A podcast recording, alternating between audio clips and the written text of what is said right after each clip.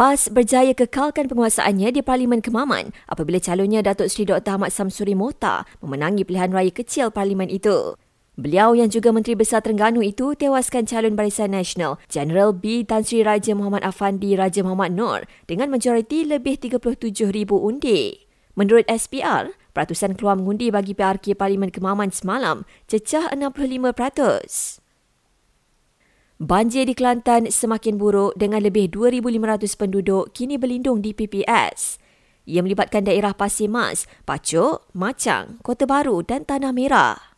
Terdahulu, Met Malaysia keluarkan amaran hujan berterusan kategori buruk dan waspada yang dijangka berlaku di beberapa negeri pantai timur dan utara semenanjung sehingga hari ini.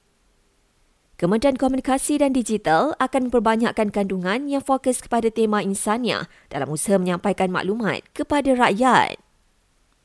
PDRM akan panggil beberapa individu bagi bantu siasatan dakwaan kes gangguan seksual pabitkan bekas Ketua Pengarah JECOM Datuk Dr. Muhammad Agus Yusof. Polis tahan seorang pelajar OKU disyaki cabul 14 rakannya yang juga pelajar OKU di asrama sebuah sekolah menengah di Kepala Batas. Akhir sekali, penyanyi dan pelakon popular Indonesia Bunga Citra Lestari melangsungkan perkahwinan dengan ahli perniagaan Tiko Arya Wardana di Bali semalam.